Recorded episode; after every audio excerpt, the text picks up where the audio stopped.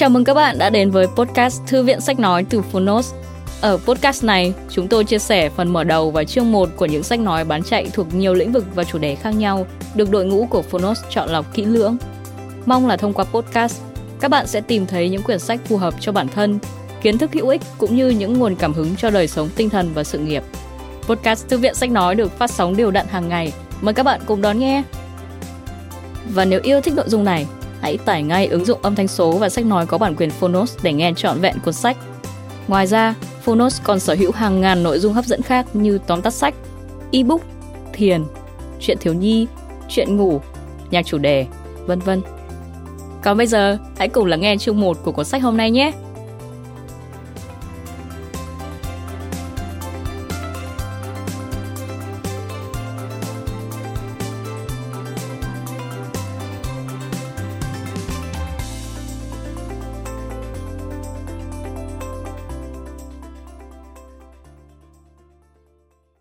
Bạn đang nghe từ Phonotes.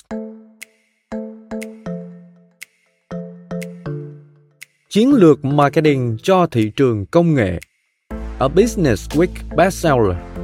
Cuốn sách đã bán hơn một triệu bản trên toàn thế giới.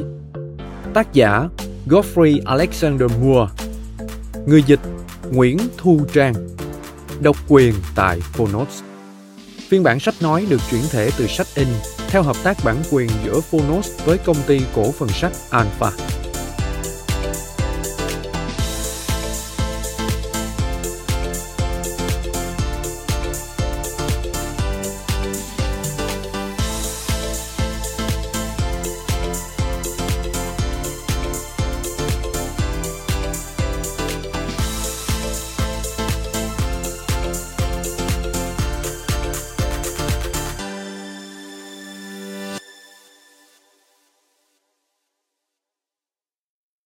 Một chiến lược hiệu quả bắt đầu bằng mục tiêu đúng đắn. Theo Michael Porter, mục tiêu của marketing là nhận ra và hiểu rõ sản phẩm và dịch vụ phù hợp với khách hàng và khách hàng sẽ tự mua chúng. Theo Peter Drucker, hãy bán một thứ gì đó mà mọi người muốn mua. Theo Creflo Dollar, những khách hàng khó tính nhất chính là nguồn học vĩ đại nhất của bạn theo Bill Gates. Khách hàng sẽ quên những điều bạn làm, nhưng họ sẽ không bao giờ quên những cảm nhận mà bạn mang đến cho họ. Theo Mia Angelou. Lời tác giả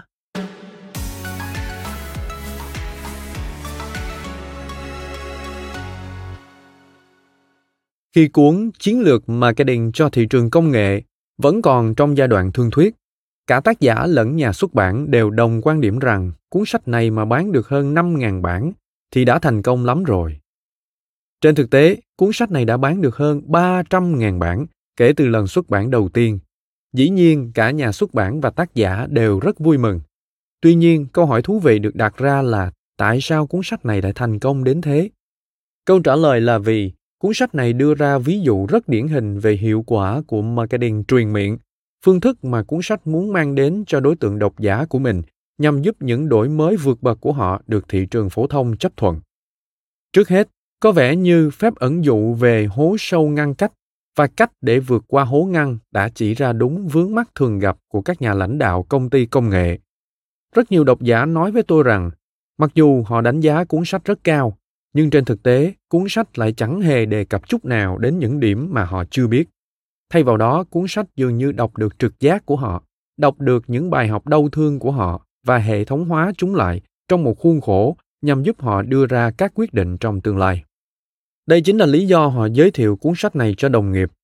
Và thế là cuốn sách không còn thuộc về lĩnh vực marketing nữa, mà tự nó đã tìm được con đường đến với lĩnh vực kỹ thuật, nơi rất nhiều độc giả nhận định đây là cuốn sách marketing đầu tiên họ không quẳng đi sau khi đọc mấy chương đầu. Lời khen từ dân kỹ thuật là lời khen thật lòng, và tác giả cảm thấy hết sức vui mừng về điều này.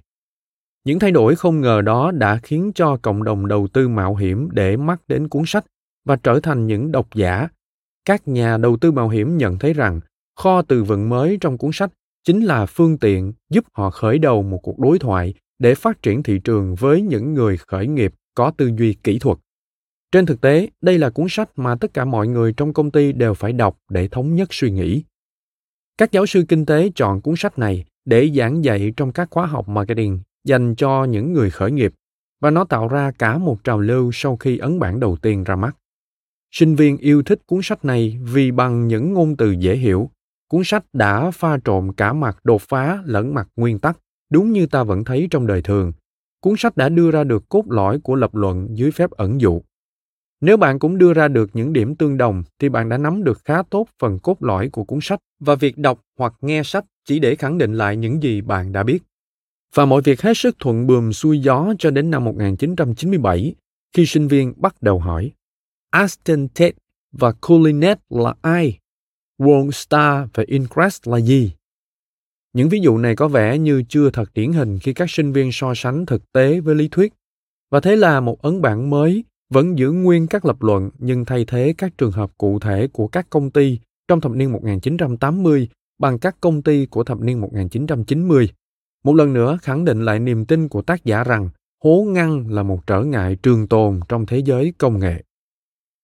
Và bây giờ, ngoài tái bản, tôi còn viết thêm hai cuốn sách bàn về các vấn đề liên quan. Đó là Inside the Tornado, tức thung lũng Silicon, những bí mật marketing chưa từng được tiết lộ. Bàn về mặt đối lập trong những khó khăn của hố ngăn. Và Living on the Fault Line, tạm dịch, sống trên đường đứt đoạn. Bàn về cách các nhà lãnh đạo thị trường đương thời ứng phó với những khó khăn đến từ thế hệ công nghệ mới. Cũng từ nền tảng cuốn sách này, tôi cùng Paul Johnson và Tom Kippola tiếp tục viết cuốn thứ tư, The Gorilla Game, tạm dịch, trò chơi khí đột, nói về cách các động lực tương tự ảnh hưởng đến việc đánh giá thị trường chứng khoán của các công ty công nghệ. Tóm lại, việc đọc và viết về hố ngăn ở khía cạnh nào đó là một hoạt động kinh doanh có tính gia đình và lĩnh vực công nghệ đã chứng tỏ sự kiên nhẫn hấp thu các phép ẩn dụ đa dạng.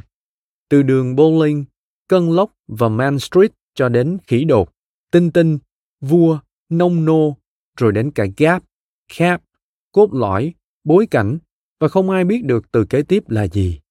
Tất cả cố gắng tìm những từ ngữ thích hợp nhất để thể hiện những động lực trong cuộc sống thực tế mà độc giả thường gặp. Theo Geoffrey Moore Lời giới thiệu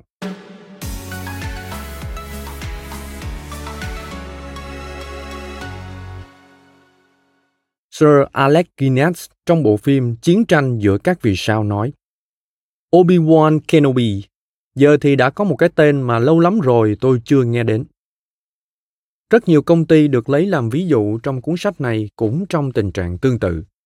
Độc giả sẽ cảm thấy mình đang nghe bài ca ai oán từ thời Trung Cổ. Những chiếc thuyền buồm nhỏ của quá khứ đâu cả rồi?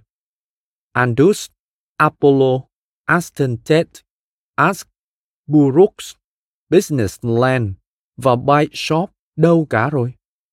Wang, Weitek, Zilog đâu cả rồi? Ôi, mất mát và theo những cơn gió buồn, những bóng ma hãy quay trở lại. Nhưng chúng ta không nên quá tuyệt vọng. Điểm tích cực trong thế giới công nghệ là mặc dù các công ty đang biến mất nhanh đến chóng mặt, chúng ta vẫn giữ được con người và ý tưởng của họ. Và do đó toàn bộ ngành kỹ thuật vẫn tiếp tục phát triển mạnh mẽ dù cho công ty trả lương cho chúng ta thay đổi thành tên công ty khác. Đúng vậy, dễ dàng như cách các hệ thống tương tác với nhau. Theo ngôn ngữ marketing là ừ thì, đấy là một chuyện khác. Chiến lược marketing cho thị trường công nghệ được viết năm 1990 và xuất bản năm 1991. Ban đầu, người ta đoán nó chỉ bán được 5.000 bản và sau 7 năm thì nó đã bán được 175.000 bản. Trong giới marketing công nghệ, người ta gọi hiện tượng này là upside mix theo tôi, điểm hấp dẫn của cuốn sách là nó đã tạo ra được một kho từ vựng dùng cho việc phát triển thị trường, một vấn đề gây nhức nhối cho rất nhiều công ty công nghệ. Khi nhìn thấy vấn đề này được viết ra thành sách, các nạn nhân của vấn đề này trong quá khứ có lẽ cũng có cảm giác được cứu vớt. Hơn nữa, giống như sách dạy đánh golf, những chỉ dẫn trong cuốn sách này giúp cho độc giả có được niềm tin mãnh liệt rằng chỉ cần họ làm thế này thế kia, chỉnh sửa chút đỉnh là sẽ thành công. Lần này ta sẽ thành công. Và thế là rất nhiều người vui vẻ nói với tôi rằng cuốn sách này đã trở thành cuốn kinh thánh trong công ty của họ. Quả là một tin tốt lành cho thế hệ của chúng ta. Khi biên tập lại cho ấn bản lần này, tôi cố gắng chỉnh sửa các lập luận trong ấn bản đầu tiên, càng đơn giản càng tốt. Công việc này cũng khá phức tạp, vì sau một thập kỷ, cách nhìn nhận vấn đề của tôi đã thay đổi. Dù sao thì tôi cũng đã già đi mà. Và tôi lại mắc bệnh hay xía vào những việc không liên quan đến mình. Bất kỳ khách hàng hay đồng nghiệp nào của tôi cũng có thể chứng thực điều này. Vấn đề là rồi bạn sẽ ngày càng lún sâu vào đó và chỉ có Chúa mới biết được bạn sẽ đi đến đâu. Nhưng chắc chắn sẽ không phải là đích cần đến. Tôi sẽ viết về những điều đó trong các cuốn sách sắp tới. Nói thì như vậy, nhưng tôi cũng có một vài ngoại lệ đáng kể. Tôi đã cắt bỏ hoàn toàn phần viết về việc sử dụng các thị trường hẹp như một chiến thuật để vượt qua hố ngăn. Về sau tôi nhận thấy rằng thật ra đây chỉ là một biến số của chiến thuật thị trường được sử dụng trong thị trường công nghệ và phát triển nhanh. Một khó khăn mà tôi sẽ đề cập trong cuốn Thung lũng Silicon, những bí mật marketing chưa từng được tiết lộ. Tôi cũng đã thay đổi một ví dụ về quy trình trong ấn bản này để thể hiện những cải tiến mà tôi nhận thấy sau vài năm tư vấn tại The Charms Group. Ở những chỗ khác, tôi nhìn nhận việc cạnh tranh dưới một góc nhìn hơi khác và trong phần phân phối, tôi đã cố gắng hết sức để thêm vào những ảnh hưởng ngày càng nhiều của Internet. Những thay đổi trong ấn bản lần thứ ba này chỉ ảnh hưởng đến một phần ba cuốn sách mà thôi. Chỉ đơn giản là thay thế các ví dụ của thập niên 1980 bằng các ví dụ của thập niên 1990. Hầu hết các ví dụ rất dễ thay thế, nhưng cũng có một số trường hợp hơi khập khiển và tôi muốn xin các bạn lượng thứ. Thế giới đã thay đổi. Cộng đồng công nghệ hiện đang chủ động vượt qua hố ngăn chứ không còn như ngày xưa nữa. Và đối thủ của bạn cũng đọc hoặc nghe cuốn sách này và xây dựng kế hoạch để ngăn bạn vượt qua hố ngăn. Những thế lực cơ bản vẫn không có gì thay đổi, nhưng chiến thuật đã trở nên phức tạp hơn nhiều. Hơn nữa, chúng ta đang nhìn thấy một ảnh hưởng mới rất mờ nhạt trong thập kỷ trước. Đó là việc một công ty cổng một công ty khác để vượt qua hố ngăn. Vào những năm 1980, Lotus đã cõng VCCard trên lưng để thành công trong lĩnh vực bản tính, spreadsheet. Đến những năm 1990, Microsoft cũng làm tương tự với Netscape trong lĩnh vực trình duyệt. Điều quan trọng là chúng ta phải luôn theo dõi sự phát triển của một công nghệ chứ không chỉ là một dòng sản phẩm. Đây chính là vòng đời thích ứng của công nghệ, Technology Adoption Life Cycle. Ta phải nhìn vào lĩnh vực cần thích ứng, đó là bản tính chứ không phải VC Card, Lotus hay Excel, hay đó là trình duyệt chứ không phải Navigator hay Explorer. Trong thời kỳ đầu, sản phẩm và lĩnh vực là một vì công nghệ đang ở trong chu trình đầu tiên. Nhưng ngày nay sau hàng chục năm xây dựng một sản phẩm mới cũng không còn mới và đột phá như trước nữa. Do đó thị trường có thể hấp thu được những công nghệ không phải quá mới này theo từng hố ngăn và cứ sau một thời gian lại đưa ra một công ty dẫn đầu nhưng sẵn sàng thay thế nó nếu công ty này làm ăn loạn choạng cuối cùng tôi xin kết thúc bằng việc ghi nhận rằng các thay đổi công nghệ không diễn ra một cách độc lập riêng lẻ mà chúng chịu sự ảnh hưởng của các thay đổi công nghệ xung quanh trong những năm đầu thập niên 1990, chúng ta thấy những thay đổi lớn về giao diện người dùng cũng như về cấu trúc máy chủ, máy trạm đã tạo nên bối cảnh chủ đạo. Nhưng tiến đến những năm cuối thế kỷ 20 thì ta lại thấy một sự chuyển biến hoàn toàn của hệ thống hạ tầng công nghệ truyền thông sang Internet. Những chuyển đổi công nghệ to lớn này đã tạo ra các làn sóng hình xin lớn tương tác với các làn sóng nhỏ có tính địa phương.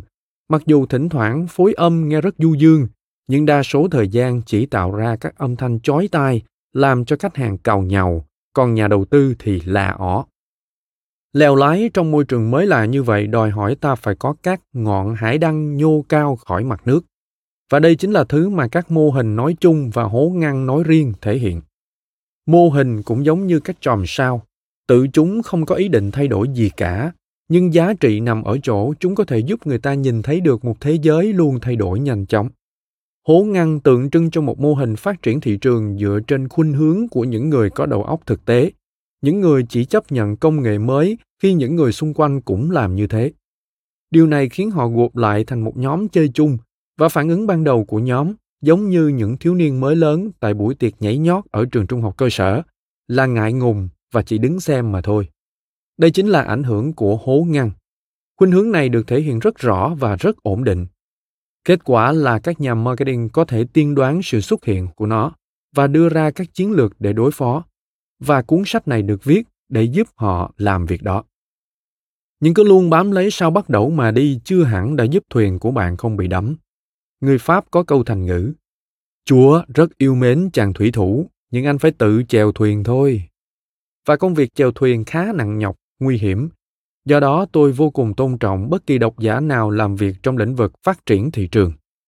Với dòng suy nghĩ đó, giờ tôi sẽ nhường lời cho Regis McKenna, tác giả lời tựa của ấn bản năm 1991.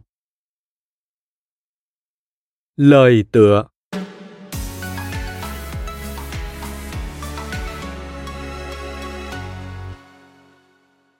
Trong một xã hội liên tục thay đổi, marketing đại diện cho những nỗ lực không ngừng để phương thức sản xuất, các sản phẩm và dịch vụ của chúng ta luôn kết nối với các điều kiện cá nhân và xã hội ngày càng phức tạp. Giữ vững được mối kết nối này là thử thách lớn nhất của chúng ta. Trong kỷ nguyên mà những thay đổi diễn ra chậm hơn, sản phẩm và dịch vụ ít đa dạng hơn, các kênh thông tin và phân phối không thâm nhập khắp nơi và khách hàng ít phức tạp hơn, thì marketing có thể tận hưởng một giai đoạn tương đối ổn định trong một khoảng thời gian khá dài, có thể thu lợi nhuận bằng cách coi khách hàng là hằng số và tối ưu hóa các biến số khác. Nhưng điều này không còn đúng nữa. Chúng ta đang sống trong một kỷ nguyên đầy rẫy những lựa chọn. Chúng ta, dù xét ở bất kỳ khía cạnh nào trong cuộc sống, cũng đều liên tục nhận được các lựa chọn khác nhau khi mua hàng. Do đó, chúng ta đã tự phát triển một loạt phương thức phòng vệ tinh vi và làm cho bất kỳ công ty nào muốn biến chúng ta thành khách hàng trung thành với thương hiệu của họ cũng phải khó khăn lắm mới thành công. Chúng ta muốn các sản phẩm mình mua, các công ty mình mua phải phục vụ nhiều thứ hơn và do đó tạo ra ngày càng nhiều thị trường nhỏ được thiết kế riêng, lập trình riêng, phục vụ riêng, mang những đặc điểm riêng của một sản phẩm nào đó. Tất cả những đặc điểm này đều có sự tương đồng tuyệt vời trong thế giới công nghệ hiện đại đằng sau hiện tượng sinh sôi nảy nở cực kỳ nhanh chóng của các hệ thống điện dân dụng thâm nhập vào các trung tâm giải trí, điện thoại, thiết bị y tế, nhà bếp của chúng ta là một công nghệ có tên mạch ứng dụng tích hợp, viết tắt là ASIC, tức là Application Specific Integrated Circuits. Trong công nghệ này, các bộ xử lý vi mô bên trong sản phẩm được sản xuất hàng loạt còn lớp phủ bên ngoài được thiết kế riêng cho từng khách hàng tùy thuộc vào nhu cầu của họ đối với từng sản phẩm. ASIC thể hiện được rất nhiều yếu tố cơ bản của marketing hiện đại. Một lớp phủ linh hoạt hoàn hảo trên một nền tảng vững chắc và bất biến, giảm thiểu thời gian tung ra thị trường, đưa ra các dòng sản phẩm hẹp và tập trung vào dịch vụ khách hàng. Những yếu tố này minh họa cho việc gây dựng lại phương thức sản xuất để phù hợp với các nhu cầu luôn thay đổi không ngừng của cá nhân và xã hội. Về lý thuyết, những điều này đã được tân bốc lên như thế, nhưng trong thực tế, chúng thực sự là thử thách lớn nhất không chỉ đối với các cơ quan kinh tế mà còn đối với nghị lực của con người. Chúng ta có thể tổ chức ăn mừng những thay đổi và phát triển, nhưng điều đó không khiến chúng đòi hỏi ít khắc khe hay ít vất vả hơn. Các thị trường mới nổi và đang phát triển đòi hỏi chúng ta phải luôn tự làm mới mình và thích nghi với chúng, không chỉ vào những lúc khó khăn mà cả những lúc chúng ta đang thành công nhất. Ai lại không muốn kéo dài thời gian tận hưởng hương vị chiến thắng để gặt hái những phần thưởng xứng đáng dành cho bản thân? Cũng dễ hiểu khi chúng ta cứ bám víu lấy quá khứ vì quá khứ đó đại diện cho những gì chúng ta từng nỗ lực đạt được. Đây chính là chìa khóa để vượt qua hố ngăn hố ngăn tượng trưng cho một hố sâu nằm giữa hai thị trường sản phẩm công nghệ riêng biệt. Một là thị trường nhen nhóm early market, dành cho những khách hàng thích thử nghiệm và những khách hàng trong nghề, những người nhanh chóng thấy được bản chất và lợi ích của các sản phẩm mới, và thị trường kia dành cho khách hàng phổ thông, đại diện cho những người còn lại. Những người muốn hưởng lợi từ các sản phẩm mới, nhưng lại không muốn đổ máu vào việc thử nghiệm. Sự chuyển đổi từ thị trường này sang thị trường kia không hề suôn sẻ. Trên thực tế, điều Geoff Moore muốn nhấn mạnh là sau khi tung ra một sản phẩm công nghệ mới và đạt được những thành công nhất định ban đầu, gọi là thành công của thị trường nhen nhóm, ta cần phải tập trung sức lực và chuyển mình hoàn toàn để có thể thâm nhập vào thị trường phổ thông. Sự chuyển mình này đòi hỏi ta phải vứt bỏ những thói quen marketing của chủ doanh nghiệp và bắt đầu xây dựng những thói quen mới mà ta có thể cảm thấy không hợp lý lắm. Đây là giai đoạn đòi hỏi nhiều thời gian nhất và tôi sẽ dành những lời chẩn đoán bệnh cũng như phương thuốc chữa trị cho những chương sau. Nếu thoát khỏi vấn đề hố ngăn này và nhìn rộng ra thì ta sẽ thấy đây chỉ là ví dụ của một vấn đề lớn hơn. Làm thế nào thị trường thích ứng với những thay đổi? Đối với cả người mua lẫn người bán, việc liên tục thay đổi sản phẩm và dịch vụ gây khó khăn cho việc tiếp nhận và sử dụng cái mới. Marketing có thể làm gì để giảm nhẹ những cú sốc như thế này? Về cơ bản, marketing không nên tập trung vào việc bán sản phẩm mà phải tập trung vào việc tạo dựng quan hệ. Mối quan hệ sẽ làm giảm nhẹ cú sốc thay đổi. Để bảo đảm thành công, các sản phẩm và dịch vụ phải chứa đựng những yếu tố cơ bản để trao đổi kinh tế, nhưng ta không được xem các yếu tố đó là các yếu tố chính. Đơn giản vì quá nhiều thay đổi trong quá trình phát triển sản phẩm và dịch vụ sẽ khiến cho không khách hàng nào chịu đựng được. Thay vào đó, chúng ta phải tập trung vào việc tạo dựng và duy trì một mối quan hệ mật thiết với khách hàng để đến khi mọi thứ thay đổi và xâm nhập vào lãnh địa của chúng ta, chúng ta có thể nhìn xuyên qua làn khói bụi mù mịt và tìm thấy đối tác trung thành, những người luôn sẵn sàng hợp tác và kề vai sát cánh với chúng ta trong mọi thời điểm khó khăn. Sản phẩm đầu tiên của marketing phải là mối quan hệ hợp tác. Đây chính là thứ chúng tôi muốn đề cập khi nói đến sở hữu thị trường khách hàng không muốn cảm thấy bị sở hữu, nếu nó ám chỉ việc họ sẽ mất tự do và ít lựa chọn hơn. Hệ thống mở trong công nghệ hiện nay là một ví dụ điển hình của điều này. Nhưng khách hàng lại muốn bị sở hữu nếu nó đồng nghĩa với việc nhà cung cấp chịu trách nhiệm mang lại thành công cho mối quan hệ hợp tác giữa hai bên. Khi đó, sở hữu có nghĩa là cam kết gắn bó và mong muốn cùng hợp tác phát triển thị trường. Khi khách hàng thấy được mối quan hệ hợp tác này, họ sẽ trung thành tuyệt đối với nhà cung cấp từ đó tạo nên một nền tảng kinh tế vững chắc để phát triển và thu lợi vậy làm thế nào marketing có thể nuôi dưỡng được mối quan hệ câu hỏi này là nền tảng tạo ra công ty Regis McKenna Inc., viết tắt là RMI. Chúng tôi bắt đầu làm việc với Intel và Apple trong thập niên 1970 và cố gắng thay đổi cách thích ứng của các sản phẩm công nghệ để nắm bắt được viễn cảnh về một thị trường trong đó mọi người đều để tâm đến những thứ khác. Khi làm việc với Intel, Apple, Genentech cũng như nhiều công ty công nghệ khác, ta thấy rõ rằng phương thức marketing truyền thống không hiệu quả. Các trường kinh doanh ở Mỹ đều chỉ dạy cho sinh viên cách marketing cho thị trường bán lẻ và do đó sinh viên luôn giả định rằng thị trường có đặc điểm chung. Quảng cáo và nhận diện thương hiệu được đánh đồng với marketing. Trong bối cảnh của thập niên 1980, việc cạnh tranh gay gắt ngay cả trong các thị trường hẹp đã tạo ra một môi trường mới. Khi công ty nào cũng tranh giành sự chú ý của khách hàng, thì khách hàng sẽ trở thành thượng đế, và họ không chỉ muốn xem những hình ảnh. Quảng cáo từng là một phương tiện thông tin, không thể duy trì loại quan hệ này nữa. Loại quan hệ cần thiết để tiếp tục thành công. Có hai lý do chính. Thứ nhất, khi Van Sparket trong The Hidden Persuaders tạm dịch những nhà thương thuyết bí ẩn và một số người khác đào tạo cho người Mỹ cách dùng quảng cáo để thao túng, thì uy tín của nó trong việc trao đổi thông tin giảm sút rõ rệt. Nó gây ra thiệt hại nặng nề cho chúng ta khi bàn về việc đưa ra các quyết định mua công nghệ quan trọng bởi những yếu tố mà IBM gọi là yếu tố FUD, gồm Fear, Uncertainty, Doubt, tức sợ hãi, không chắc chắn, nghi ngờ, sẽ ảnh hưởng không tốt đến những người có quyền đưa ra quyết định khi họ phải đối mặt với những sản phẩm và dịch vụ hoàn toàn xa lạ. Vấn đề thứ hai là quảng cáo chỉ giúp trao đổi thông tin một chiều. Khi ta chuyển hướng từ bán sản phẩm sang tạo dựng quan hệ, thì nhu cầu trao đổi hai chiều tăng lên. Các công ty thường không làm đúng việc này ngay từ đầu. Lấy ví dụ về hai công ty dẫn đầu thị trường, phiên bản đầu tiên của cả Macintosh lẫn Windows đều không ổn. Cả hai đều cần được đại tu trước khi thành công như ngày nay và nó đã xảy ra khi Apple và Microsoft giữ được mối quan hệ với khách hàng và các đối tác khác, tạo nên thị trường PC. Tiêu chuẩn mà chúng tôi lập ra tại RMI mang tính hướng dẫn chứ không phải khuyến khích. Mục tiêu là trao đổi thông tin chứ không phải thao túng. Phương thức thực hiện là hai chiều chứ không phải một chiều. Đối tác của các bạn cần điều này, kênh phân phối của các bạn cần điều này. Bạn phải hỗ trợ điều này và khách hàng của bạn đòi hỏi điều này. Những người của thập niên 1990 không chấp nhận các kênh thông tin không đáng tin cậy. Nếu không, họ sẽ chuyển sang mua bán với người khác. Ở RMI, chúng tôi gọi việc tạo dựng các mối quan hệ trong thị trường là quan hệ thị trường market relations nền tảng của quan hệ thị trường là xây dựng và quản lý các mối quan hệ với tất cả các thành viên tạo nên thị trường công nghệ chứ không phải chỉ với những thành viên có máu mặt nhất thâm nhập thị trường phân khúc thị trường phân tích cạnh tranh định vị phân phối định giá. Tất cả đều là các vấn đề marketing phải giải quyết nếu muốn thành công.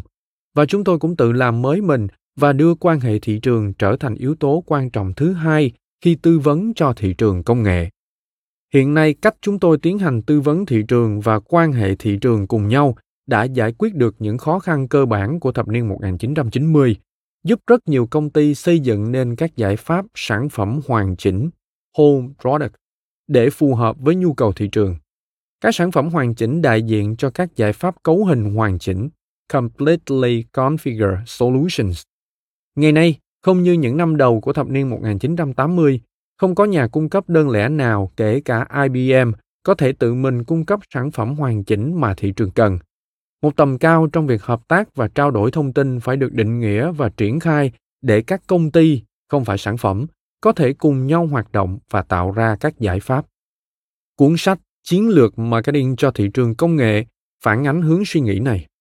Moore là một thành viên cấp cao của RMI và là người có đóng góp rất quan trọng cho phương pháp tư vấn của chúng tôi. Từng là giáo sư giảng dạy, ông không ngần ngại bước lên bục và giảng giải một nội dung mới. Một phần quan trọng của nội dung đó là sự đóng góp đầy mới mẻ đối với ngành marketing và bạn sẽ thấy điều này trong các chương sắp tới. George làm tốt việc đó. Cùng lúc đó, bản thân ông cũng tiếp nhận rất nhiều ý kiến của đồng nghiệp và khách hàng và mọi người đều nhiệt tình ủng hộ ông đưa những đóng góp này vào cuốn sách. Cuối cùng, tôi muốn nói rằng cuốn sách này sẽ khiến bạn phải suy nghĩ và cách tốt nhất để bạn chuẩn bị cho một thế giới marketing đầy cạnh tranh và liên tục thay đổi là chuẩn bị cho mình cách suy nghĩ. Cuốn sách này sẽ giúp bạn có thêm một cách suy nghĩ mới để chuẩn bị hành động. Nó sẽ thay đổi cách bạn nghĩ về marketing. Nó sẽ thay đổi cách bạn nghĩ về quan hệ thị trường. Theo Regis McKenna. Phần 1. Phát hiện ra hố ngăn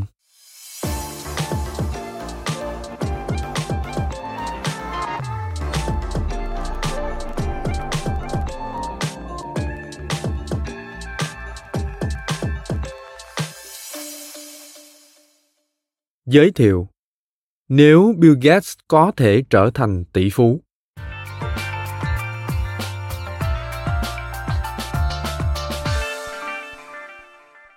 Trong một bài hát của vở nhạc kịch A Chorus Line có câu Nếu Troy Donahue có thể trở thành ngôi sao điện ảnh, thì tôi cũng có thể trở thành ngôi sao điện ảnh. Năm nào cũng có người vẽ nên viễn cảnh này ở các công ty mới thành lập trong lĩnh vực công nghệ theo cách tương tự. Nếu Bill Gates có thể trở thành tỷ phú thì... Trên thực tế, điều tuyệt vời trong lĩnh vực công nghệ là mặc dù lĩnh vực này còn nhiều điều đáng phiền lòng, song nó vẫn có tiếng là lĩnh vực mang lại nhiều cơ hội giúp bạn làm giàu nhanh chóng và hợp pháp. Nhưng hãy nhìn nhận việc này theo cách khiêm tốn. Giả sử trong thập niên 1980, hai gã có tên Mike Brown, một từ Portland, Oregon và một từ Lenexa, Kansas, trong 10 năm gây dựng nên hai công ty phần mềm không tên tuổi là Central Point Software và Innovative Software và đưa vào thị trường hai sản phẩm phần mềm không hề phổ biến là PC Tools Deluxe và Smartware. Nhưng họ vẫn kiếm được vài triệu đô la thì trời ơi, tại sao ta không làm được? Nghe có vẻ hấp dẫn đấy.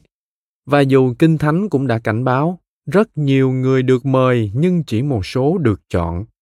Nhưng mỗi năm, hàng triệu đô la và không biết bao nhiêu thời gian của những kỹ sư thông minh nhất vẫn bị tiêu tốn khi thất bại trong việc cố gắng gia nhập vương quốc này.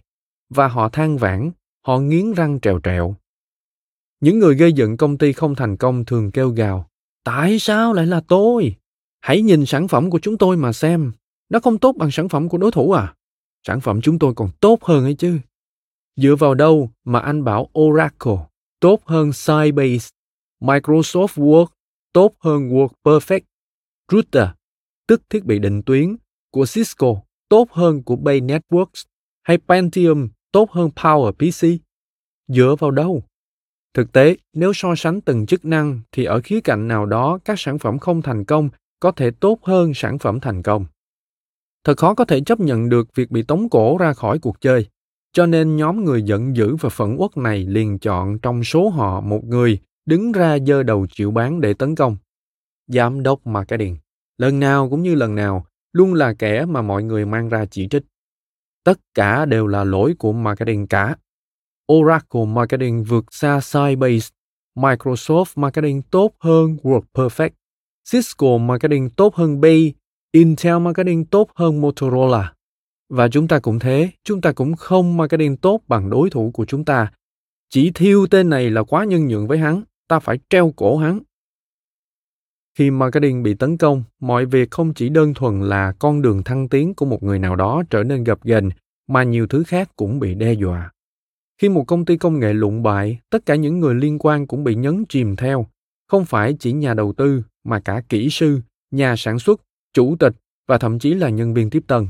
Tất cả những nỗ lực làm việc ngoài giờ với hy vọng thu lợi từ cổ phiếu đều tan theo mây khói.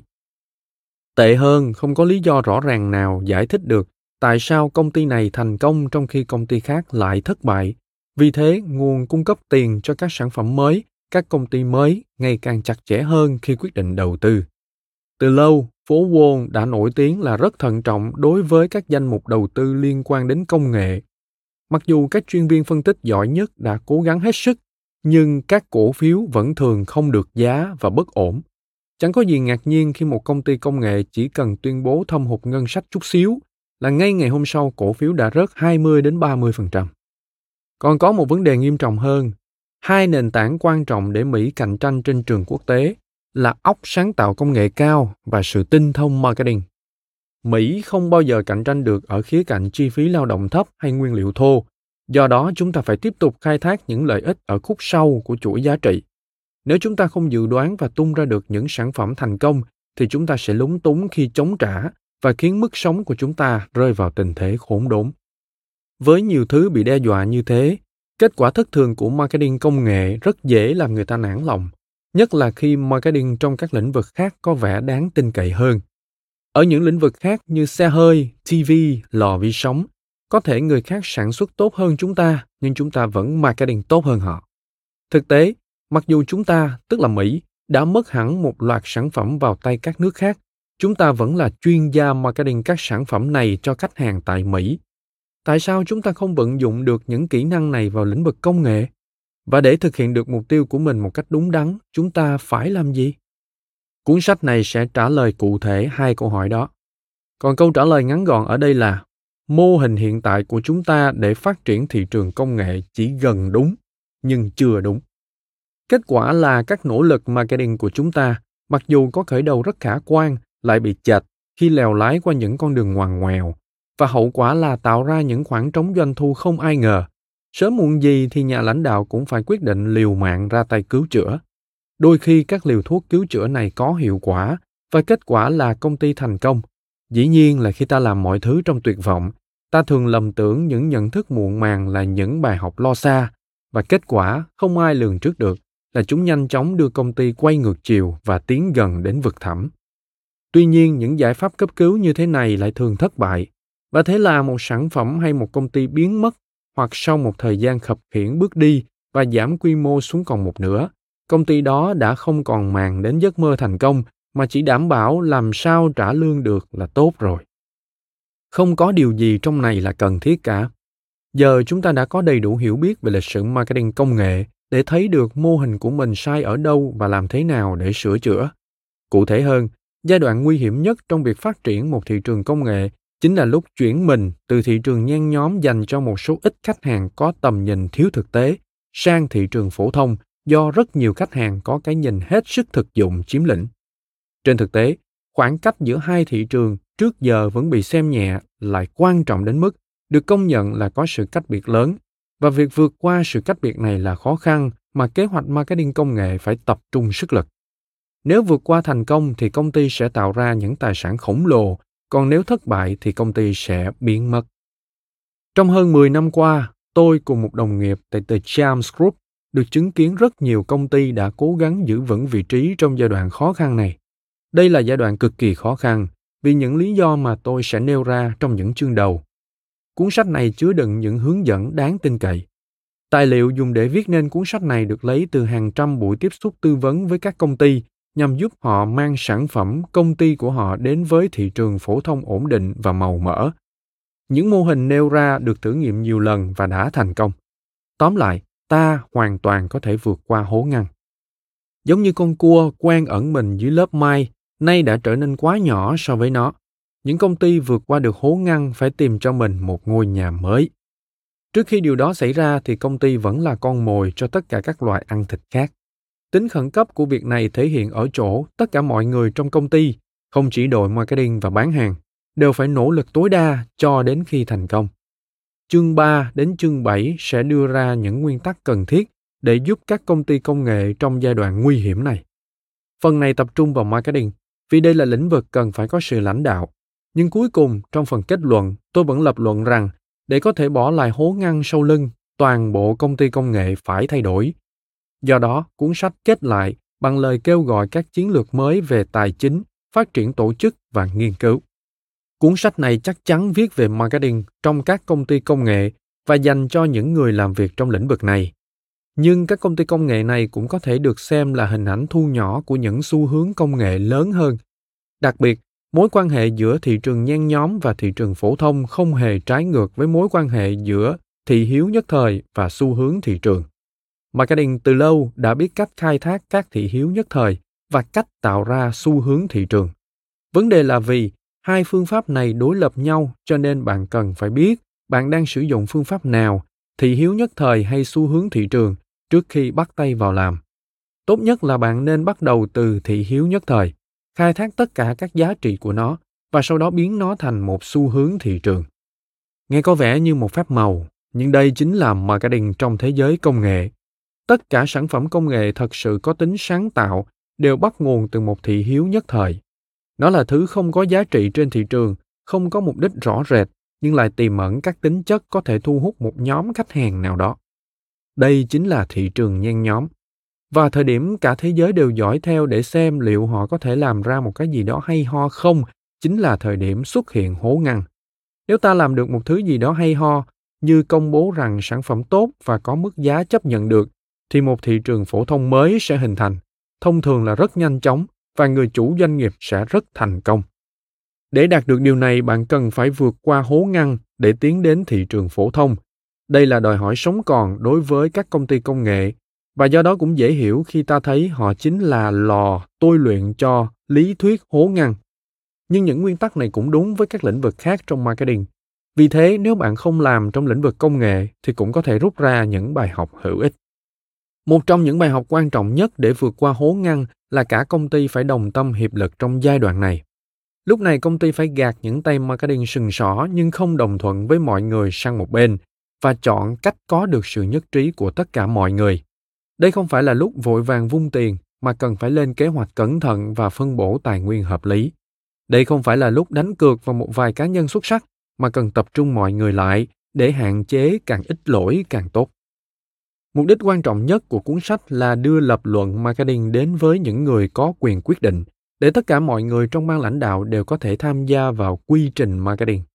Khi nguyên tắc dẫn đường cho doanh nghiệp là thận trọng chứ không phải tỏa sáng, thì nhiều cái đầu hợp lại sẽ tốt hơn một cái đầu. Khi marketing phải trở thành lực lượng đi đầu và nhiều công ty bắt buộc phải làm điều này, thì những nguyên lý marketing phải được phổ cập đến tất cả mọi người, chứ không phải như một số trường hợp chỉ dành cho một vài người có khả năng thâm nhập vào thế giới huyền bí này. Do đó, cuốn sách Chiến lược Marketing cho thị trường công nghệ được viết cho cả cộng đồng công nghệ, tất cả những người đóng góp công sức tạo ra một doanh nghiệp, kỹ sư, nhân viên marketing và cả chuyên gia tài chính. Mọi người phải có cùng mong muốn thì mới có thể thương lượng vượt qua hố ngăn một cách an toàn. Và với suy nghĩ đó, chúng ta hãy bắt đầu chương 1.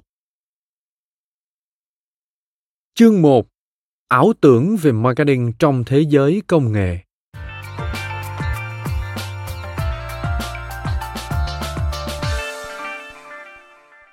Vào năm 1998, ta đã thấy ô tô điện bán rộng rãi trên thị trường. General Motors đã tung ra thị trường sản phẩm này và chắc chắn là Ford và Chrysler cũng sẽ tiếp bước. Giả sử loại xe này hoạt động giống như các loại xe khác, chỉ có điều nó êm hơn và thân thiện hơn với môi trường vậy câu hỏi đặt ra là liệu khi nào thì bạn mua xe điện vòng đời thích ứng của công nghệ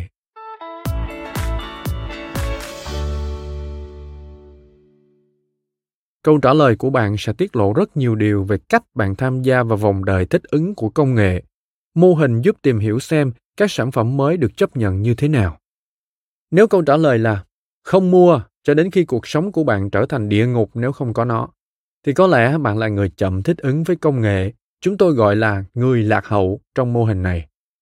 Nếu câu trả lời của bạn là khi tôi thấy mấy chiếc xe điện này thật sự hoạt động tốt và có đủ trạm nạp điện ngoài đường thì bạn là người khá chịu khó thích ứng với công nghệ. Trong mô hình, chúng tôi gọi là số đông đi đầu. Nếu câu trả lời của bạn là không mua, cho đến khi tôi thấy hầu hết mọi người đều đã chuyển sang dùng xe điện, và do đó tôi sẽ gặp rất nhiều khó khăn nếu tiếp tục dùng xe chạy bằng xăng, thì bạn là một người chạy theo. Trong mô hình gọi là số đông theo đuôi. Còn nếu bạn muốn trở thành người đầu tiên trong khu nhà có xe điện, thì bạn là người có máu sáng tạo hay người thích ứng nhanh. Chút nữa đây thôi chúng ta sẽ phân tích kỹ lưỡng về các khái niệm này. Nhưng trước hết, ta cần phải thấy được tầm quan trọng của chúng. Ta sẽ thấy rằng, ít nhất nhìn từ góc độ marketing, bất cứ khi nào được giới thiệu về một sản phẩm mới, đòi hỏi bạn phải thay đổi hành vi hiện tại của mình, hoặc thay đổi các sản phẩm hay dịch vụ mà bạn đang sử dụng. Thái độ của bạn trong việc chấp nhận công nghệ mới rất quan trọng. Trong học thuật người ta gọi những sản phẩm nhạy cảm với thay đổi như thế là các đổi mới gián đoạn. Trái lại, đổi mới liên tục phản ánh việc nâng cấp sản phẩm nhưng không đòi hỏi khách hàng phải thay đổi hành vi mua hàng. Ví dụ, khi crest hứa hẹn mang lại cho bạn một hàm răng trắng hơn thì đó chỉ là sự đổi mới liên tục. Bạn vẫn đánh răng theo cách cũ với cùng một bàn chải. Khi ford đưa ra dòng xe taurus tiết kiệm xăng khi Dell tung ra dòng máy tính xử lý nhanh hơn và bộ nhớ lưu trữ có dung lượng lớn hơn. Khi Sony đưa ra dòng TV sắc nét hơn, thì đó cũng chỉ là đổi mới liên tục. Là khách hàng, bạn chẳng phải thay đổi hành vi nào cả khi thay thế công nghệ cũ bằng công nghệ mới. Phân biệt những nhóm người này thông qua các phản ứng của họ với sản phẩm gắn thêm công nghệ mới nào đó có tính chất đổi mới gián đoạn. Mỗi nhóm người tiêu biểu cho một định danh, tức profile tâm lý đồ học là sự kết hợp giữa các yếu tố nhân khẩu học và yếu tố tâm lý, dẫn đến những phản ứng khác nhau giữa các nhóm người. Hiểu được từng tâm lý đồ học này và mối quan hệ của nó đối với thế giới xung quanh chính là yếu tố cực kỳ quan trọng trong thế giới marketing công nghệ. Nhóm tiên phong tích cực theo đuổi sản phẩm công nghệ mới, thỉnh thoảng họ tự tìm đến sản phẩm chứ không cần chờ đến khi xuất hiện chương trình marketing đó là vì công nghệ đã trở thành mối quan tâm hàng đầu trong cuộc sống của họ, dù chúng hoạt động thế nào đi chăng nữa. Bất kỳ cải tiến quan trọng nào cũng hấp dẫn họ, và họ mua hàng chỉ vì thích tìm hiểu các đặc tính mới của sản phẩm. Trong mỗi phân khúc thị trường, ta chỉ có vài ba khách hàng thuộc nhóm người tiên phong mà thôi.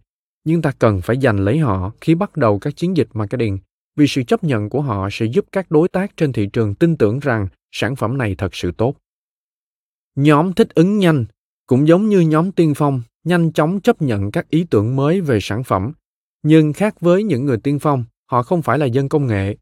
Thay vào đó, họ là người rất dễ tưởng tượng, hiểu và đánh giá cao những lợi ích mà công nghệ mới mang lại và có thể liên kết chúng với những khía cạnh khác trong cuộc sống.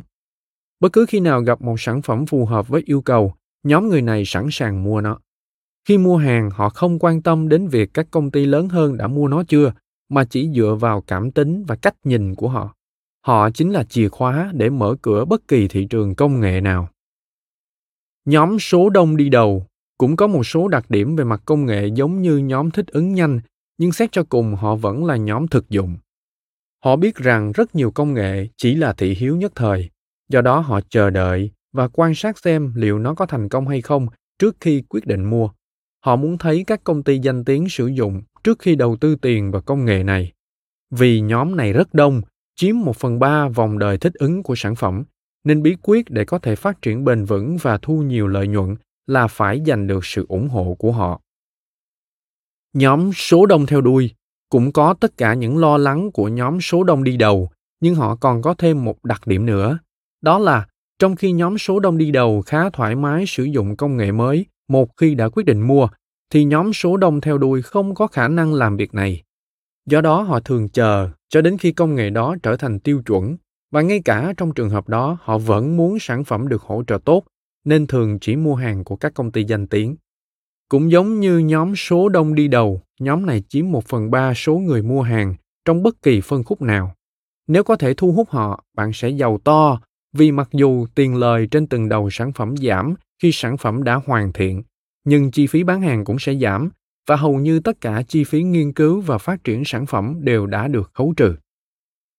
Cuối cùng là nhóm lạc hậu. Họ không muốn dính dáng gì đến công nghệ mới cả vì nhiều lý do, một số là vì lý do cá nhân, còn một số là vì lý do kinh tế.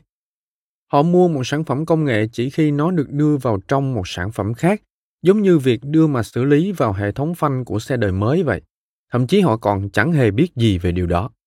Nhóm lạc hậu thường chẳng bao giờ được xem là nhóm đáng để ta chú ý bán. Tóm lại, trong vòng đời thích ứng của công nghệ, nguyên tắc cơ bản là công nghệ được chấp nhận ở từng cộng đồng vào những thời điểm khác nhau, tùy thuộc vào các đặc điểm xã hội và tâm lý của các phân khúc khác nhau trong cộng đồng đó. Ta có thể xem đây là một quy trình liên tục, gồm các giai đoạn có thể định nghĩa được. Mỗi giai đoạn gắn liền với một nhóm có thể xác định được mỗi nhóm lại được tạo ra từ một phần có thể tiên đoán trước được của cả cộng đồng. Mời bạn xem hình minh họa, vòng đời thích ứng của công nghệ, được đính kèm trên ứng dụng. Mô hình marketing công nghệ cao.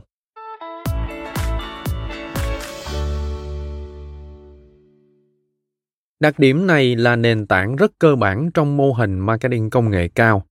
Mô hình thể hiện rằng phương hướng phát triển thị trường công nghệ là đi từ trái sang phải của đường cong.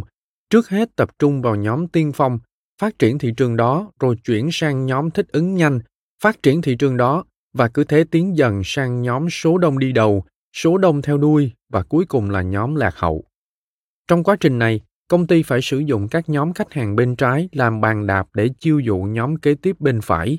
Do đó sự chấp nhận của nhóm đi đầu sẽ là con dấu kiểm chứng tính xác thực của các bài diễn thuyết bán hàng đối với nhóm thích ứng nhanh, tương tự đối với nhóm số đông đi đầu, số đông theo đuôi và nhóm lạc hậu. Ý tưởng là phải liên tục tiến lên một cách nhịp nhàng, giống như việc truyền que gỗ trong cuộc thi chạy tiếp sức, hoặc giống như tạc răng đu mình từ dây leo này sang dây leo khác vậy. Việc tạo ra đà phát triển nhằm giúp nhóm sau cũng muốn bắt chước nhóm trước mua hàng rất quan trọng nếu ta quá chậm chạp thì giống như chỉ đu đưa mãi trên một dây leo đứng yên ta sẽ rơi xuống đất chứ chẳng thể tiến lên trên thực tế nhảy xuống cũng có thể là một lựa chọn hay ta thường thấy các công ty cố gắng vớt vát đà phát triển này bằng cách giảm giá sản phẩm thật nhiều và điều này khiến cho công ty giống như anh chàng Jackson đang điên cuồng kéo giật, cố gắng làm dây leo di chuyển một cách vô ích, còn các con thú khác trong rừng ngồi chờ Tarzan rớt xuống. Còn một lý do nữa để giữ đà phát triển là ta cần nắm bắt được công nghệ mới sắp diễn ra. Máy đánh chữ đã bị thay thế bởi máy tính và có thể một ngày nào đó máy tính sẽ bị thay thế bởi các kiosk internet. Bạn cần phải tận dụng những ngày hoàng kim trong thế giới của mình trước khi ngày tiếp theo đến và biến những ngày hoàng kim này thành quá khứ xa xăm. Do đó, ta có khái niệm cửa sổ cơ hội, window of opportunities. Nếu ta mất đà phát triển, đối thủ có thể qua mặt chúng ta và ta sẽ mất đi lợi thế lãnh đạo duy nhất của công nghệ, đặc biệt là phần lợi nhuận cao trong giai đoạn giữa và cuối, mà đây chính là nguồn kinh phí giúp phát triển các công ty công nghệ.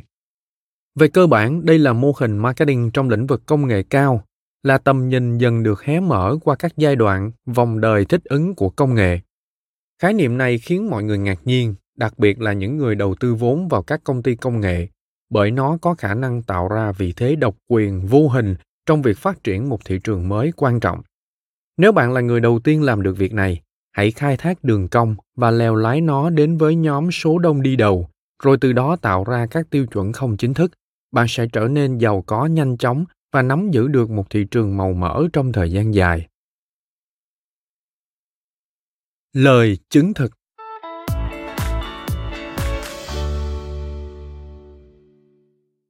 Lotus 1, 2, 3 là ví dụ điển hình trong việc tối ưu hóa mô hình marketing cho lĩnh vực công nghệ. Không cần bàn cãi, đây là phần mềm bản tính tốt nhất vào lúc đó. Dĩ nhiên, nó không phải là phần mềm bản tính đầu tiên và rất nhiều tính năng được mọi người yêu thích của phần mềm đến từ VC Code, một phần mềm chạy trên Apple II. Nhưng Lotus 123 là phần mềm đầu tiên dành cho máy tính IBM và các nhà thiết kế đặc biệt chú trọng tối ưu hóa hoạt động của nó cho nền tảng này. Kết quả là nhóm tiên phong yêu thích nó vì nó nhẹ hơn và nhanh hơn. Sau đó nhóm thích ứng nhanh cũng yêu thích nó vì nó cho phép họ làm một số việc trước đây họ chưa từng làm. Về sau, phần mềm ấy phổ biến giống như là công cụ phân tích nếu thì vậy. Nhóm số đông đi đầu yêu thích nó vì nó hỗ trợ họ trong các hoạt động kinh doanh hàng ngày như dự trù kinh phí, dự toán bán hàng và theo dõi dự án. Khi ngày càng nhiều người sử dụng nó thì không ai có thể sử dụng cách khác như bút giấy để cưỡng lại nó và thế là nhóm số đông theo đuôi cũng phải mua phần mềm. Nó trở thành công cụ tất cả mọi người đều dùng. Nếu bạn muốn chia sẻ một bản tính thì nó phải có định dạng Lotus. Và do đó vào cuối thập niên 1980, hơn nữa số máy tính IBM cũng như những công cụ tương thích với máy tính có bản tính sử dụng Lotus 123. Mặc dù trên thị trường có rất nhiều đối thủ cạnh tranh mà đa phần trong đó, nếu so sánh từng tính năng một, ưu việt hơn Lotus 123. Điều gây sửng sốt là rất nhiều công ty khác cũng đạt được vị thế tương tự. Đó là vị thế Oracle đạt được trong lĩnh vực cơ sở dữ liệu quan hệ. Microsoft đạt được trong lĩnh vực hệ điều hành. Hewlett Packard trong lĩnh vực máy in laser và máy in phun. IBM trong lĩnh vực máy chủ mainframe. Đó là vị thế mà Netscape đang bám vào trình duyệt Internet Explorer Autodesk bám vào PC CAD, S3 có các phần mềm GSI, Cisco có các router, Intel có bộ xử lý. Mỗi công ty đều chiếm hơn 50% thị trường phổ thông. Tất cả đều đã xây dựng được thành trì của mình trong nhóm số đông đi đầu, nếu không muốn nói là còn nhiều hơn thế, và mong muốn tiếp tục lớn mạnh, giành được lợi nhuận cực kỳ cao và thắt chặt mối quan hệ với khách hàng để luôn trở thành đối tác yêu thích của họ. Ví dụ Oracle, rõ ràng hơn là Netscape, đã có những lúc tưởng rơi xuống vực thẳm, nhưng khách hàng vẫn quay lại và cho những công ty hàng đầu này một cơ hội thứ hai, thứ ba. Điều khiến các đối thủ của họ phải kêu gào đau đớn vì họ chẳng bao giờ được khách hàng ưu ái đến thế. Cũng chẳng có gì lạ khi nhận thấy lịch sử các sản phẩm hàng đầu đều tuân theo mô hình marketing trong lĩnh vực công nghệ. Sự thật là mô hình này được vẽ ra bằng cách trừu tượng hóa những đặc điểm lịch sử và khi chúng ta bước vào thiên niên kỷ mới, marketing cho lĩnh vực công nghệ đã có những ví dụ thực tế về các công ty này cũng như một bản trừu tượng hóa mô hình marketing trong lĩnh vực này và do đó có thể tự tin diễu hành về phía trước. Dĩ nhiên, nếu có một công thức đầy đủ để thành công thì bạn chẳng cần đọc hoặc nghe thêm nữa. Ảo tưởng và vỡ mộng, những vết nứt trên đường cong hình chuông.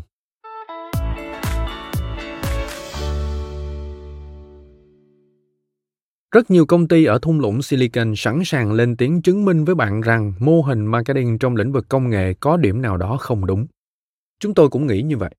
Chúng tôi cũng từng góp vốn vào những công ty một thời lấy lừng, nhưng giờ thì hoặc đã biến mất, hoặc đã không còn giữ giá trị như ngày xưa, và cổ phiếu mà chúng tôi mua của các công ty này chẳng còn chút giá trị nào nữa. Mặc dù chúng ta trải nghiệm số phận của mình theo những cách khác nhau, nhưng có thể tóm lại những điểm chung bằng cách phân bố lại vòng đời thích ứng của công nghệ theo cách sau, được đính kèm trên ứng dụng. Như các bạn thấy, các thành phần của vòng đời không thay đổi nhưng có một hố ngăn giữa hai nhóm người dùng bất kỳ. Nó tượng trưng cho sự khác biệt giữa hai nhóm, đó chính là những khó khăn mà hai nhóm gặp phải khi xem xét chấp nhận một sản phẩm mới mà công ty không thay đổi cách bán, vẫn sử dụng cách bán đối với nhóm phía trước. Ở mỗi hố ngăn, công ty lại có nguy cơ giảm đà phát triển, mất đi cơ hội chuyển sang phân khúc kế tiếp, do đó không thể dẫn đầu và giành được lợi nhuận khổng lồ mà công ty mong đợi từ phân khúc giữa của đường cong. Hố ngăn đầu tiên Có hai khoảng cách nhỏ trong mô hình marketing cho lĩnh vực công nghệ. Ta hãy gọi nó là hố ngăn của đường cong, mà rất nhiều công ty không cảnh giác nên đã vấp ngã. Hố ngăn đầu tiên nằm giữa nhóm tiên phong và nhóm thích ứng nhanh. Khoảng cách này được tạo ra khi một sản phẩm công nghệ nóng chưa sẵn sàng đem lại ích lợi gì lớn lao, giống như Esperanto vậy. Giới đam mê công nghệ chuộng nó vì cấu trúc của nó, nhưng chẳng ai biết phải áp dụng nó như thế nào. Hiện tại các phần mềm mạng theo mô hình như hệ thần kinh thuộc loại này.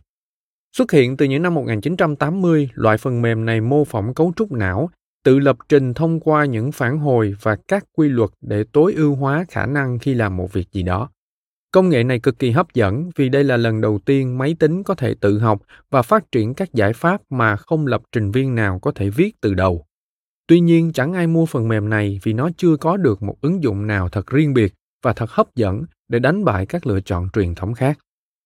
Một sản phẩm khác cũng rơi vào hố ngăn tương tự giữa nhóm tiên phong và nhóm thích ứng nhanh là hội nghị truyền hình.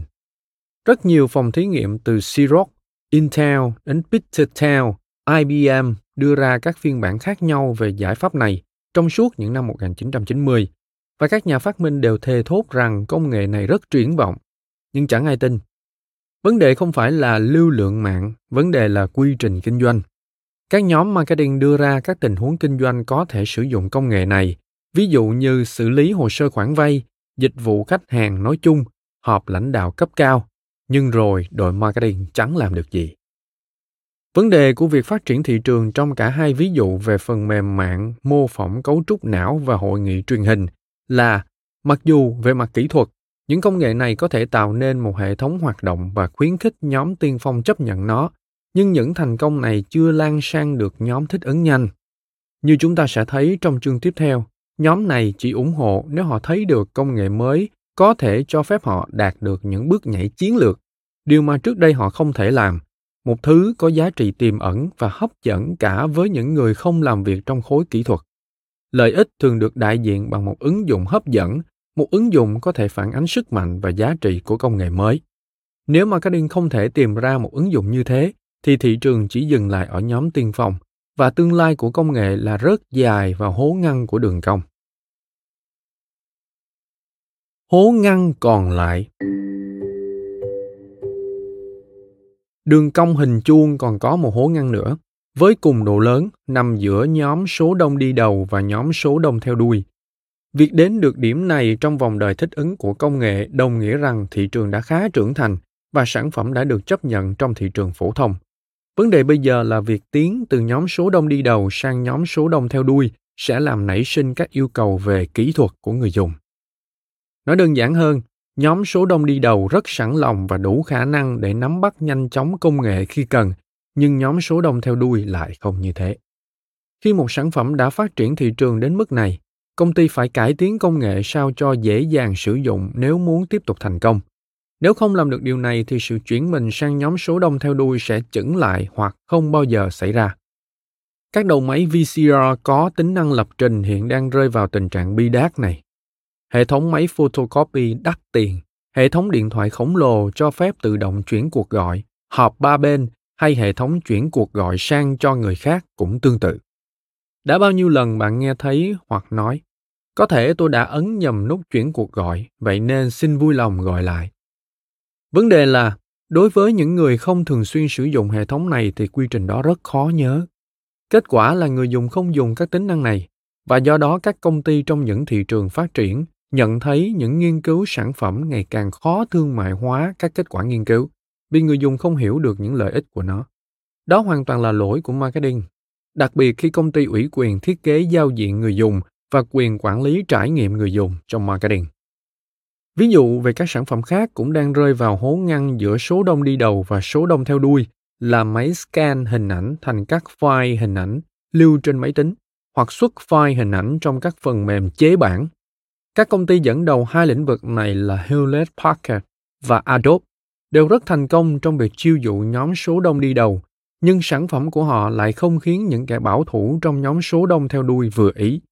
Vì thế các dòng sản phẩm này đang bị đình trệ, mặc dù chưa thị trường nào bảo hòa cả. Phát hiện ra hố ngăn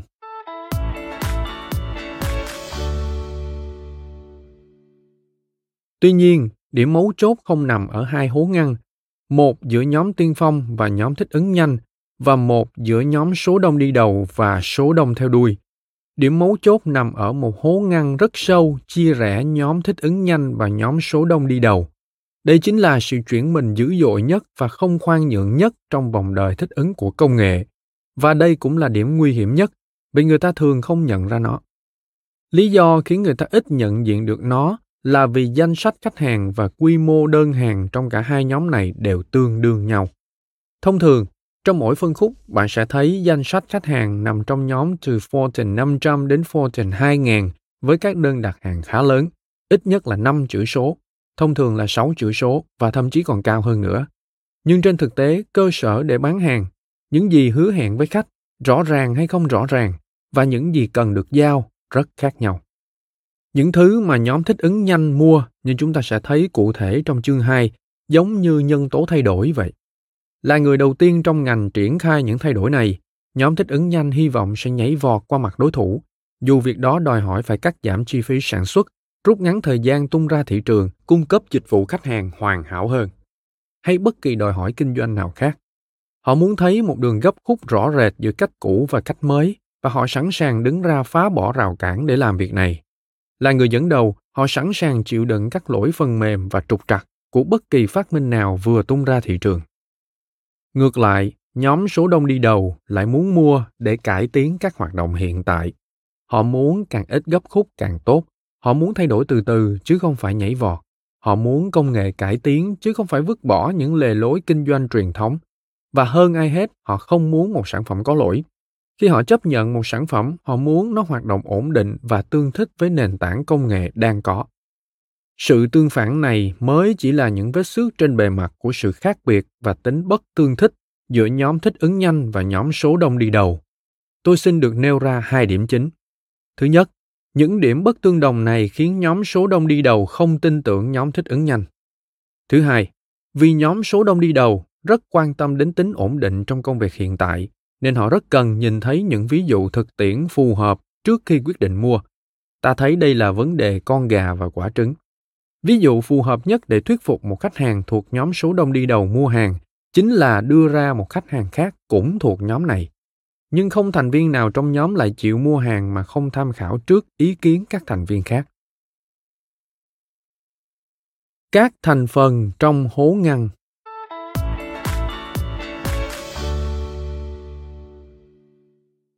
Vấn đề con gà và quả trứng này là thế nào?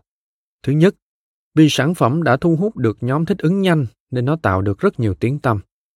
Trong lĩnh vực mạng, đó là Internet có lưu lượng gigabit, chuyển mạch quang, modem cáp và digital subscriber loops. Trong lĩnh vực PC thì đó là phần mềm nhận dạng giọng nói, hệ thống tổng hợp giọng nói, tương thích với TV và các thiết bị điện tử chuyên dụng khác như sách điện tử. Trong lĩnh vực các thiết bị ngoại vi thì đó là máy PDA để truy cập Internet và email, máy nhận dạng văn bản không cần gõ bàn phím, micro không dây. Trong lĩnh vực phần mềm doanh nghiệp thì đó là các ứng dụng data mining để phân tích dữ liệu marketing đúng hướng, để thấy rõ cung cầu từ đầu đến cuối trong chuỗi cung ứng. Và trong chính lĩnh vực Internet, đó là thế giới 3D của VRML, là điện thoại IP và theo sau đó là hội thảo trực tuyến qua mạng IP. Chúng ta đã đọc rất nhiều về các sản phẩm này nhưng không ai có thể xác định được khi nào sẽ có một công ty dẫn đầu thị trường về các công nghệ này, dù rằng những công nghệ này hoạt động khá tốt. Lý do chính là vì các sản phẩm này thiếu tính ổn định nên nhiều công ty khó chấp nhận. Một lý do khác là cho đến nay marketing vẫn chưa thể phá bỏ rào cản để đến với nhóm thích ứng nhanh. Vì thế các sản phẩm này cứ héo mòn dần tiếp tục được cung cấp cho nhóm thích ứng nhanh của thị trường nhưng không thể cất cánh và bay vào các phân khúc thị trường khác màu mỡ hơn. Ví dụ điển hình của vấn đề này trong thập niên 1990 là điện toán máy chủ, máy trạm dành cho các doanh nghiệp lớn. Năm 1987, Gartner Group đã công bố đây sẽ là kiến trúc doanh nghiệp trong thập niên tới, và trên thực tế, phòng IT nào cũng sùng bái công nghệ này. Năm nào cũng có một bài báo nói về những phát minh trong lĩnh vực phần cứng phục vụ cho điện toán máy chủ, máy trạm. Sự chiếm lĩnh của các phần mềm ODBMS cực kỳ ổn định. Các công cụ mới phục vụ giao diện người dùng, nhưng cuối cùng thì cũng chỉ bán được các máy mainframe đóng vai trò máy chủ và các máy tính nhỏ mà thôi. Đến năm 1992, 5 năm sau, điện toán máy chủ, máy trạm mới nổi lên trở thành một chủng loại thông qua phần mềm và mãi đến năm 1995 tức 8 năm sau, nó mới hoàn toàn thoát khỏi cái bóng của hệ thống máy chủ dịch vụ. Tại sao tình trạng đó lại kéo dài lâu đến thế? Ngoài một số yêu cầu đặc thù, một máy trạm điển hình đòi hỏi phải có giao diện GUI, là giao diện đồ họa gần gũi với người dùng. Năm 1987, máy trạm chuẩn chạy trên DOS có bốn lựa chọn khác, đó là Unix, Macintosh OS 2 và Windows. Microsoft và Intel tuyên bố họ sẽ dùng OS 2 là hệ điều hành chuẩn. Nhưng việc này không đi đến đâu và kết quả là cả Unix lẫn Macintosh đều phát triển, trong khi Windows thì trì trệ. Vì thế toàn bộ thị trường đều khựng lại cho đến khi Windows 3.0 ra đời và được xem như là tiêu chuẩn mặc nhiên. Mãi đến khi PeopleSoft tung ra gói máy chủ máy trạm dùng để quản lý nhân sự cho hệ điều hành Windows, thì thị trường mới được hình thành. Hãy nghe một ví dụ khác. Một trong những câu chuyện được đăng tải trên trang bìa của các tờ báo hồi thập niên 1980 là trí tuệ nhân tạo, tức bộ não trong một cái hộp. Mọi người đều viết về nó và rất nhiều khách hàng lớn cũng nhảy vào tham gia phong trào của TechKnowledge, Symbolics và Intellicorp. Trên thực tế, danh sách khách hàng của các công ty này giống như danh sách 100 người nổi tiếng nhất của ai là ai vậy.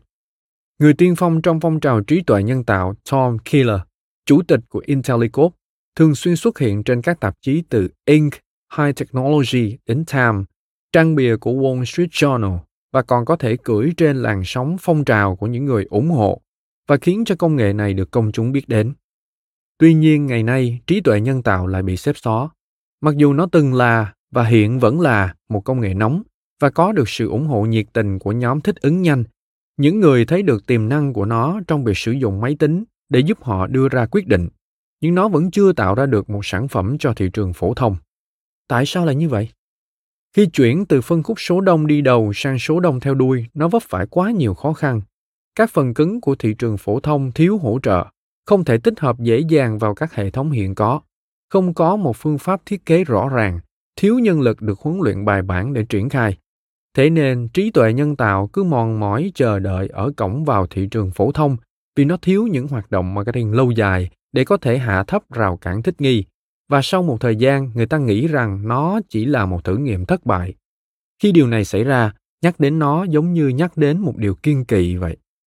Ngày nay, trí tuệ nhân tạo vẫn còn sống và vẫn hoạt động bên dưới các dạng ứng dụng phổ biến của nó là các hệ chuyên gia Expert System và lập trình hướng tới đối tượng Object Oriented Programming và một công ty đã chiến đấu trong tuyệt vọng nhằm kiếm tiền trong lĩnh vực trí tuệ nhân tạo như Intellicorp cũng không còn tồn tại nữa.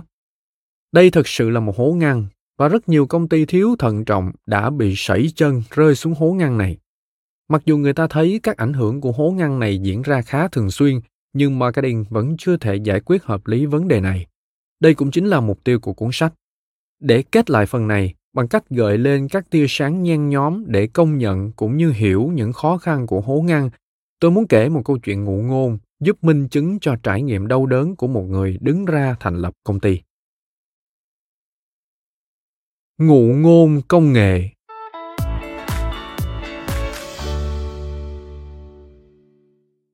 Trong năm đầu bán một sản phẩm mới, hầu hết là bán các phiên bản thử nghiệm alpha và beta. Các công ty công nghệ mới thành lập, mở rộng danh sách khách hàng để có thêm người tiên phong đam mê công nghệ và một hai người có tầm nhìn thuộc nhóm thích ứng nhanh. Mọi người đều vui vẻ và trong bữa tiệc Giáng sinh cuối năm đầu tiên, tại văn phòng công ty, mọi người đều nâng ly chúc mừng thành quả ấy. Trong năm thứ hai, năm đầu tiên thật sự của sản phẩm, công ty thuyết phục được một vài người thuộc nhóm thích ứng nhanh có tầm nhìn tốt và có một vài hợp đồng lớn. Doanh thu đúng như dự toán và mọi người đều tin rằng đã đến lúc tăng tốc. Đặc biệt là những người bỏ vốn đầu tư cho công ty, những người yêu cầu doanh thu năm sau phải tăng 300% so với năm nay. Con số này từ đâu ra? Dĩ nhiên là từ đặc điểm thích ứng công nghệ rồi. Chúng ta đang ở dốc tăng tốc nhanh nhất đúng không? Chúng ta không muốn mất thị phần vào tay đối thủ. Chúng ta phải hành động khi cánh cửa cơ hội còn mở phải rèn khi sắt còn nóng. Bữa tiệc Giáng sinh của công ty năm nay được tổ chức tại một khách sạn sang trọng, ly pha lê, rượu lâu năm và chủ đề là mong ước lớn. Bắt đầu năm thứ ba, công ty tăng cường đội ngũ bán hàng, in ấn các biển quảng cáo và banner rất ấn tượng. Các văn phòng đại diện được mở ra và dịch vụ khách hàng được củng cố. nhưng những hành động đó không mang lại hiệu quả. Chỉ sau một thời gian dài níu kéo, sản phẩm của công ty giảm giá mạnh. Doanh thu bán hàng nhìn chung thấp hơn nhiều so với doanh thu dự tính và chi phí tăng vọt vượt cả doanh thu. Trong khi đó, đội ngũ nghiên cứu bị lún sâu vào các dự án ký kết từ trước với các khách hàng đầu tiên. Các cuộc họp diễn ra, đối với các tổ chức non trẻ thì họp hành chẳng có ý nghĩa gì nếu chưa đạt được phong cách quản trị. Nhóm bán hàng phàn nàn rằng dòng sản phẩm có quá nhiều lỗ hổng, quá nhiều lỗi, giá sản phẩm quá đắt và không phải là thứ mà khách hàng mong muốn. Nhóm kỹ sư nói rằng họ đã làm đúng yêu cầu kỹ thuật và luôn đưa các bản nâng cấp lớn đúng hạn vào lúc mà đội hỗ trợ khách hàng đang kêu la ầm ĩ. Lãnh đạo công ty than vãn rằng đội bán hàng chỉ toàn gọi điện cho những nhân viên quèn bên dưới, rằng đội bán hàng thiếu khả năng truyền tải tầm nhìn và không tạo đủ sức ép để khách hàng chịu mua hàng. Chẳng giải quyết được việc gì cả, và phía sau hậu trường, công ty bắt đầu hình thành các thế lực phe cánh khác nhau. Doanh thu quý 3 hết sức ảm đạm và rõ ràng là như thế. Đây là lúc áp bức kệ dưới. Hội đồng quản trị và nhà đầu tư gây sức ép lên những người sáng lập công ty và tổng giám đốc. Những người này tiếp tục truyền áp lực tới phó tổng giám đốc. Phó tổng giám đốc lại truyền cho giám đốc phụ trách bán hàng và người này tiếp tục đầy ải những chiến sĩ thi đua dưới trướng mình. Kéo theo đó là nghỉ việc. Bị đuổi sớm nhất là giám đốc marketing. Đã đến lúc phải có quản trị thực thụ. Công ty cần nhiều vốn hơn và tầm ảnh hưởng từ vốn ban đầu của các nhà đầu tư, đặc biệt là của người sáng lập công ty và vài nhân viên kỹ thuật cốt cán, không còn như trước nữa. Một hoặc vài người sáng lập phản đối nhưng đều bị gạt sang một bên. Sáu tháng trôi qua, quản trị thực thụ cũng chẳng làm được việc gì hay ho hơn. Một số thành viên kỳ cựu rời khỏi công ty. Đã đến lúc nhờ người tư vấn. Tình trạng nghỉ việc càng trầm trọng hơn. Thế là các nhà đầu tư quyết định điều chúng ta thật sự cần là một nghệ sĩ có khả năng xoay chuyển tình thế. Hết đuổi việc đến tự nghỉ việc và cứ thế tiếp diễn. Phim đã chiếu đến đoạn kết và phần giới thiệu đội ngũ làm phim nhưng vẫn hết công ty đầu tư nọ đến công ty đầu tư kia gia nhập hàng ngũ các công ty hấp hối ở thung lũng Silicon để cố gắng nuôi dưỡng công ty công nghệ, mặc dù nó không thật sự còn sống nữa, nhưng vì thói đỏng đảnh của viên kế toán đầu tư mạo hiểm mà công ty vẫn chưa tuyên bố phá sản trong danh dự. Có lẽ chuyện ngụ ngôn này nói hơi quá, nhưng không hề quá khi ta thấy hàng trăm công ty được thành lập rồi biến mất hết năm này đến năm khác, mặc dù sản phẩm và công nghệ khá tốt và mặc dù công ty cũng đạt được một số kết quả khả quan ban đầu, nhưng rồi vẫn loạn choạng bước đi và vấp ngã. Đây chính là lý do. Điều mà nhân viên công ty nghĩ là một bước tăng vọt về doanh thu và có khả năng tiến xa trên đường cong, thật ra chỉ là một đốm sáng, thứ mà chúng tôi gọi là thị trường nhen nhóm, early market, chứ không phải là những dấu hiệu đầu tiên của một thị trường phổ thông, mainstream market, đang được hình thành. Công ty thất bại vì lãnh đạo công ty không có khả năng phân biệt sự khác biệt cơ bản khi bán cho nhóm thích nghi nhanh và cho nhóm số đông đi đầu, ngay cả khi tên công ty trên hóa đơn trả tiền chỉ là một. Do đó, vào lúc khó khăn nhất, khi công ty vừa mới chạm đến mép hố ngăn thì lãnh đạo công ty thay vì tiết kiệm đã quá kỳ vọng và chi quá nhiều tiền vào các dự án to tác.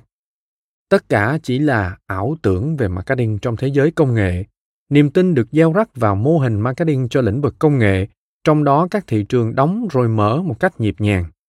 Để tránh rơi vào bi kịch hố ngăn, chúng ta cần phải được khai sáng về marketing trong thế giới công nghệ theo một hướng hoàn toàn khác. Ta phải đi sâu, tìm hiểu những động lực của vòng đời thích ứng của công nghệ để sửa chữa những điểm không đúng trong mô hình và thiết lập một nền tảng vững chắc để phát triển các chiến lược marketing. Cảm ơn các bạn vì đã lắng nghe podcast Thư viện Sách Nói. Podcast này được sản xuất bởi Phonos, ứng dụng âm thanh số và sách nói có bản quyền dành cho người Việt. Hẹn gặp lại các bạn ở những tập tiếp theo.